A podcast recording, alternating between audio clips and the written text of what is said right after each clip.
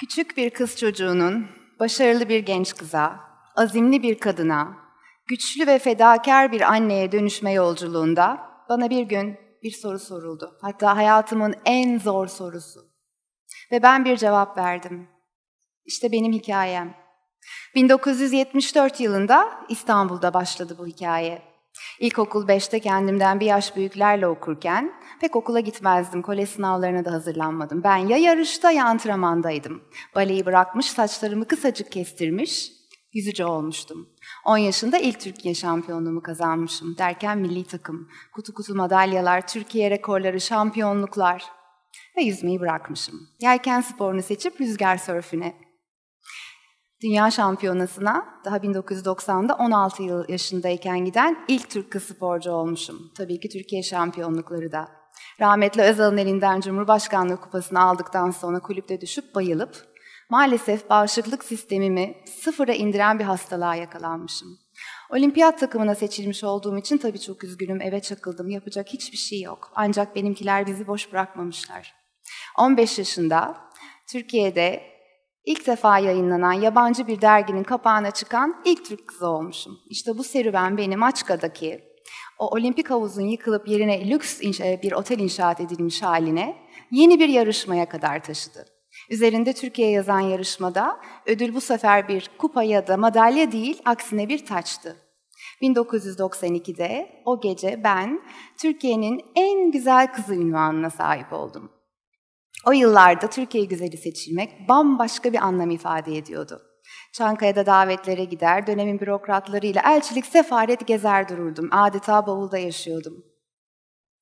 Evet o yıllarda Türkiye'nin modern kadınını temsil eden iki yabancı lisana sporculuğun vermiş olduğu azime, özgüvene sahiptim. Ülkede, dergilerde, gazetelerde, defilelerde her yerdeydim. Ben bile beni görmekten sıkılmıştım adeta. Derken aşk kapıyı çalıverdi. Uzak bir ülkeden beyaz atlı prens çıka geldi. Aklımı başımdan beni annemlerden aldı götürdü. İlk görüşte aşık olmuştum. Amsterdam'a yerleştik. Çok kısa bir süre içinde evlendik. 24 yaşında anne oldum. Güzeller güzeli kızım Tarık'ı kucağıma aldım. Hayat sizce daha güzel olabilir miydi? O yıllarda benim için mutluluğun kavramı işte tam anlamıyla buydu. Şan, şöhret, para, pul, kazanılmış tüm o başarılar, iyi bir evlilik, annelik duygusunu tatmış olmak, kız çocuğu, üstelik bir de erkek çocuğuna hamileydim. Gerçekten mutluluk buydu. Öyle olduğunu zannediyordum. Yedi ay boyunca hamileliğim sorunsuz geçti. Derken yedinci ayda bir sancı saplandı. Ağrı o kadar şiddetlendi ki soluğu hastanede aldık. Tam on gün boyunca hastanede yattım. Sonradan öğrendik ki meğerse karnımda gelişmekte olan bebeğin gelişmeyen alt çenesi nedeniyle rahmin ürettiği su içemiyormuş.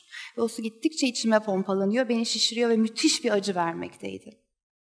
10 günün sonunda bildiğim tek bir şey vardı ki bebeğin sağlık durumu kesinlikle iyiydi. Peki o zaman bu kadar sancı nereden geliyordu? Ben kendim için endişelendim. Eve çıktığımızın ikinci gece yarısı bir anda beni patlatma noktasına gelen o su boşalıverdi. Evet tam 8. aydaydık, doğum başlamıştı. Ben panikten titremeye başladım.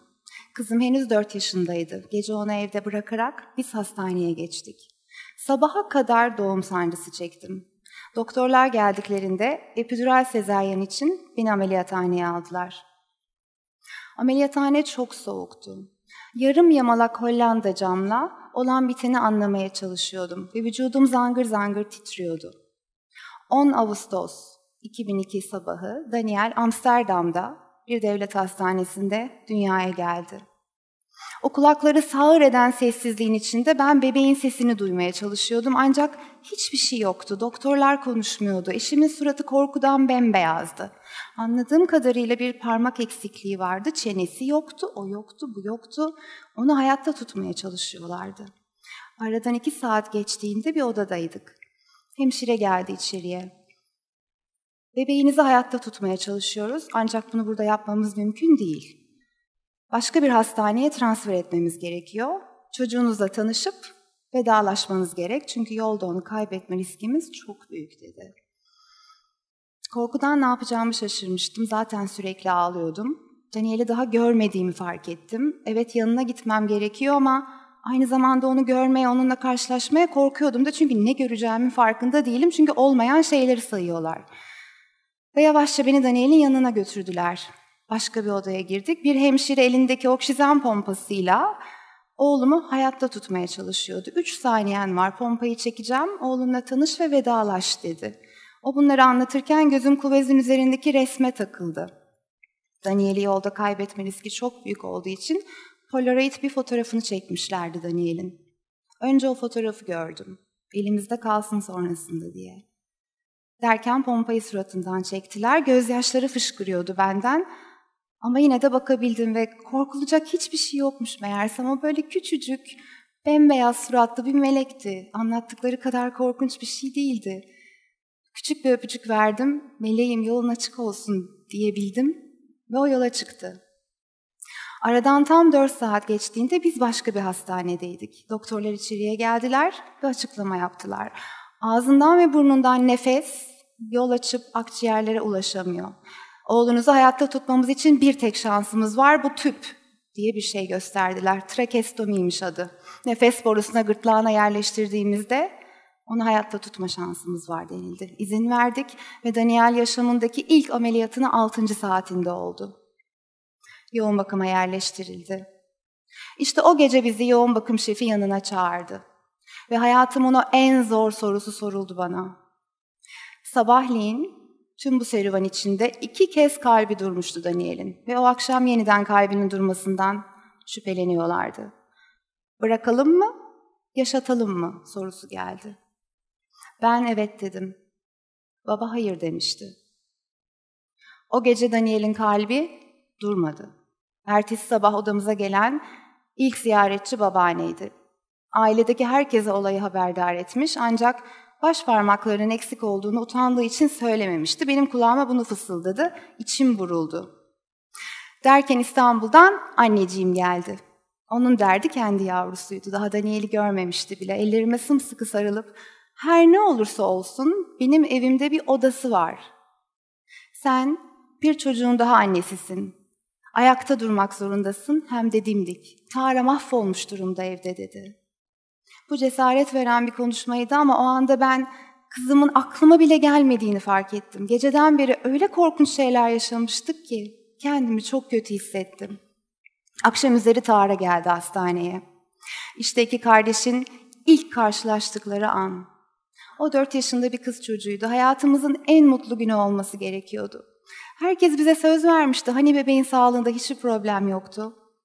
Tara nereden bilebilirdi daha kaç gün boyunca erkek kardeşini o yoğun bakımda ziyaret edeceğini. Bunu biz de bilemezdik. Meğersem bu yoğun bakım tam 365 gün sürecekmiş. Evet, 11. güne gelmiştik. Bize açıklama geldi. Nager sendromu ile doğdu oğlunuz. Alt çenesi gelişmemiş ve ömür boyu gelişmeyecek. Parmak eksikliği var. Hayattaki üç ana fonksiyonu yapamıyor şu anda. Nefes almak, yemek yemek, konuşmak, herhangi bir ses çıkarmak. Yüzde 60 ve yüzde 40 duyma kaybı var. Fotoğrafta ona söylediğim ninnileri duymuyordu bile Daniel. Görmede bozukluk var, kalp, akciğer, baş parmakları eksik, elin yüzde 50 fonksiyonu. Olmayan o kadar çok şey vardı ki ve ne yapıp yapamayacağını bilmediğimiz de bir o kadar çok şey vardı. Fakat bizim mücadelemizin en önemlisi trakestomiydi. Çünkü o bir milimetrelik tüpten geçen hava bebeği hayatta tutuyordu. Trakestomi ile yaşam yeni doğmuş bir bebek için tam anlamıyla cehennem demekti. Düşünün bir kere, Günde kaç kez farkında olmadan tükürüğünüzü yutuyorsunuz? Sağlıklı bir bebek, avazı çıktığı kadar ağlarken aynı anda nefes alabilmeyi, bir bardak su içebilmeyi, tükürüğünü yutabilmeyi bunların hepsini becerebilir. Bu mucizevi mekanizma maalesef Daniel'de çalışmıyordu. Ve o tüp tıkandığı anda ne mi olur dersiniz? Ya da ayağına bağlı kırmızı lamba oksijen seviyesine sinyal vermediğinde ya da daha sonrasında da ben onun başucunda uyumadan geçirdiğim gecelerde uyuyakalsam bir buçuk dakikada spastizme geçerdi. Üç dakikayı aşarsam ölüm demekti.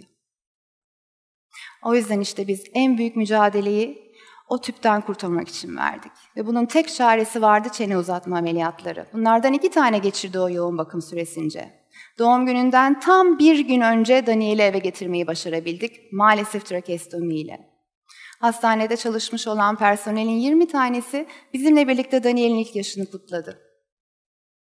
Düşünün, tüm o bir yıl boyunca bir anne, bütün gün Daniel'in yanında onu makinalara bağlı yaşatmayı öğrenmeye çalışırken göğsümde bir tülbent taşırdım. Geceleri onun yanından ayrılırken anne kokusunu duysun, güvende hissetsin diye yanına sererdim. Sabahları Tara'dan ayrılırken yaşayamayacağım bütün hatıraları düşünüp ona bıraktığım şey ise tamamen bir hiçlikti, annesizlikti. İşte bir yıl böyle geçmişti bizim için. O bebek odasının yerine küçük bir hastane odası kuruldu evde. O anda bizim iki olasılığımız vardı.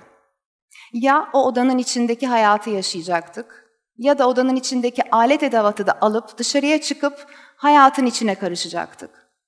Ve biz o gün bir karar verdik. Vazgeçmeyeceğiz.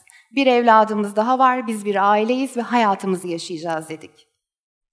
Evet, böylece %10 yaşam kalitesi ile doğmuş bir bebeği tüm yapacağımız 42 ameliyat ile %80'e çekme serüveninde biz ameliyat aralarında normal hayattan kopmamak için elimizden gelen mücadeleyi verdik.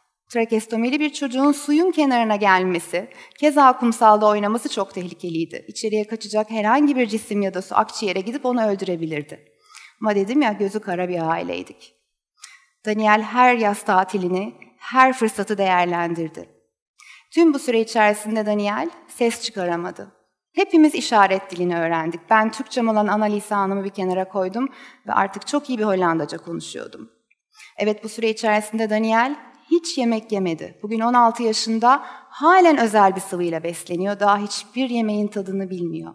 Ancak hiç aç kalmadı. Konser salonlarının önünde biz bir sosisli sandviç bulamazken bile Daniel'i bir şekilde tübüyle beslemeyi başardık. Hayal edin, bir lokma bile yiyemeyen bir çocuk ve aynı masada oturuyorsunuz ve o sizin oğlunuz. Her restoran seçimini Daniel yaptı. Bugün hala böyledir. Suratındaki o çivilere rağmen, görünüşüne hiç aldırış etmeden, her partide, her yılbaşında, her doğum gününde Daniel bizimle birlikte kutladı. Ve ameliyatlar. Evet, %50 fonksiyon baş parmaklarımızdır. Daniel dört taneyle doğmuştu işaret parmaklarını alıp onları baş parmak yaptılar. Böylece biz ellerde de %50 fonksiyonu kazandık. Daniel'in tüm çene uzatma ameliyatları ki bunların bir tanesi 4 ay sürüyor. En az 10 tanesini Hollanda'daki devlet hastanelerinde bir Hollanda vatandaşı olarak geçirdi. Maalesef hepsinin sonucu hüsrandı. Çene uzamadı, dil kökü öne gelmedi, nefes yolu açılmadı ve biz trakestomi ile 7-24 ölüm ile hayat arasında savaşan bir çocukla beraber yaşadık. Ben 6 yıl uyku uyumadım. Ancak şanslıydık. Amerika'da bu çene uzatma aparatını keşfetmiş olan doktora ulaştık. Ve yeni bir plan yaptık. Ben ve Daniel New York'a taşındık. Üç yıl geçti New York'ta. Kızım ve babası Hollanda'da kalmıştı. Ekip olarak çalışmak zorundaydık. Kalçasından kemikler alınıp çenesine yerleştirildi, yeni bir çene yapılıp tekrar uzatılmaya başlandı. Amerikalı doktorlar sonunda trakestominin çıkacağı günün haberini verdiler bize. Evet sonunda gerçekten ilk doğum günü olarak kutlayacağımız o gün gelmişti. Artık hayatla ölüm arasındaki çizgiden çıkıp onun sesini duyabilecektik. İşte o sabah ben trakestomiyi çıkartıp o kurdeleyi kestikten sonra bayram havası esiyordu. Hayatımın en mutlu günlerinden bir tanesiydi. Evet hemen yemek yiyemeyecekti ağzından. Hala da yemedi ama en azından onun anne dediğini duyabilecektim. Ve bir şekilde artık o pamuk ipliğine bağlı yaşamayacaktık. Denize girebilecekti, yüzmeyi öğrenebilecekti. O kadar çok şey yeni şey yapabilecekti ki. Daniel bizlere koşulsuz sevgiyi öğretti bu süreç içerisinde. Ondan hiçbir şey beklemedik. Normal bir çocuğun attığı adımlar coşkuyla karşılanır. Daniel'inki sanki ayda atılan ilk adımlar gibi coşkuyla karşılanıyordu. Düşünsenize bu çocuk bu kadar yakışıklı gözükmek için kaç ameliyat geçirdim biliyor musunuz diye konuşur. Böyle bir özgüveni size ancak koşulsuz sevgi sağlayabilir. İki kardeş arasında da bu koşulsuz sevgi vardı. Bu dinlediğiniz Daniel'in medikal hikayesi farkındayım. Ama bu ona pişirdiği hiçbir yemeği bugüne kadar yedirememiş. Anne demesi için tam yedi yıl beklemiş. Senelerce başucunda yardım isteyemeyeceği ve makinelere bağlı olduğu için uyumamış bir kadının benim hikayem. Hatta bana sorarsanız en büyük fedakarlığı yapmış olan ablası Tara'nın da hikayesi. Tara, Daniel'in hayatındaki en önemli kişi. Tara onun anne yarısı, ablası, öğretmeni, hemşiresi, fizyoterapisti, can yoldaşı, sırdaşı, oyun arkadaşı. O kadar çok şey ki Daniel için. O yoğun bakım süresince 4 yaşında bir kız çocuğuydu. Belki de Daniel'den ses çıkmadığı için Tara da bizim ilgimiz için sessizliği seçmiş. Seçici suskunluk adı verilen çok ağır travmatik bir psikolojik hastalık teşhisi konmuştu. Tara bir buçuk yıl boyunca kimseyle konuşmadı. Hiç ses çıkarmadı. Yalnızca aileden 5-6 kişiyle konuştu. 5-6 çeşit yemek yedi. Biz bu hastalığı da zor atlattık. Tara erken büyümek zorunda kalmış bir kız çocuğu. Ve belki de en güzel hediyeyi erkek kardeşine o verdi. Çocukluğunu hediye etmişti ona. Biz artık yeni bir bebek heyecanıyla tutuşuyorduk. Hamile olduğumu öğrenmiştik. Ancak aynı sendromdan bir çocuk dünyaya getirme riskim yüzde elliydi. Ve son bir habere göre benim rahim ağzı kanseri riskim de yüzde elliyi geçmişti. Ama dedim ya mücadeleden vazgeçmedik, alışmışız da gözleri kapattık ve yürüdük. 2009 yazında ufaklık Dante aileye katıldı ve ekip 3'e çıktı. Bu iki özel hayatı paylaşmış olan çocuk, yeni gelen bebeği eşi benzeri bulunmayan bir sevgiyle kucakladılar. Ben iyileşiyordum, Tara iyileşiyordu. Üç kardeş son beş yıl Türkiye'de İstanbul'da yaşadılar. Çünkü yüzde ondan yüzde seksene çekilmiş olan yaşam kalitesi artık Daniel'in Hollanda'da o özel durumdaki çocuklarla okumasını biraz zorluyordu. Ama o havuzdan çıkması söz konusu değildi. Biz onu Türkiye'ye getirdik. Normal okullarda okudu ve bugün 16 yaşında normal bir lisede orada eğitim görüyor. Hatta Türkiye'de kutladığı son doğum gününde pastasının mumlarını ilk defa Tara arkadan üflemek zorunda değildi 7 yaşında. Bu sefer yine kendisi üfledi ve artık üzerinde giydiği futbol formasının hakkını veren ve sıkı top koşturan bir çocuk. Evet biz bu mücadelelerle bunu başardık. Hatırlıyor musunuz benim için mutluluğun kavramı neydi o gençlik yıllarında? Meğersem mutluluk hayatın anlamında gizliymiş benim için. Hayatın anlamı ise üç şey ifade ediyor bugün bana. Aidiyet, amaç ve benim hikayem. Aidiyet, sevgi bağı ile kurulmuş insan ilişkileri demek. İşte benim en büyük aidiyet duygum. Üç tane evladım. Sırtımdalar bir ömür. Ama hiç ağır değiller. Aksine benim için çok hafifler. Bir amacım var. Trakestomili beslenme tüplü çocukların ailelerine ya da herhangi bir sorun yaşayan her aileye tecrübelerimizle mücadele edebileceklerini göstermek, başarı yolunda onlara ışık tutmak. Ülkemde 8 milyon engelli var. O hayatı o odanın içerisinde yaşamaya değil, dışarı çıkıp insanların içine karışmaya bence hakları var. Ve destek bekliyorlar, yalnız olmadıklarını bekliyorlar. Hayat bazen ters gittiği anlarda, başımıza gelen kötü şeylerde gelip o sert kabuğu kırıyor ve içimizde özümüze ulaşmamızı sağlıyor. İçimizdeki potansiyeli dışarıya çıkartıyor. İşte bana sorulan hayatımın en zor sorusunda meğersem ben bu yolculuğa çıkmışım. Sizlerin de hayatlarınızda anlamlarına ulaşmanız ve güzel amaçları için yaşamanız dileğiyle. Çok teşekkürler.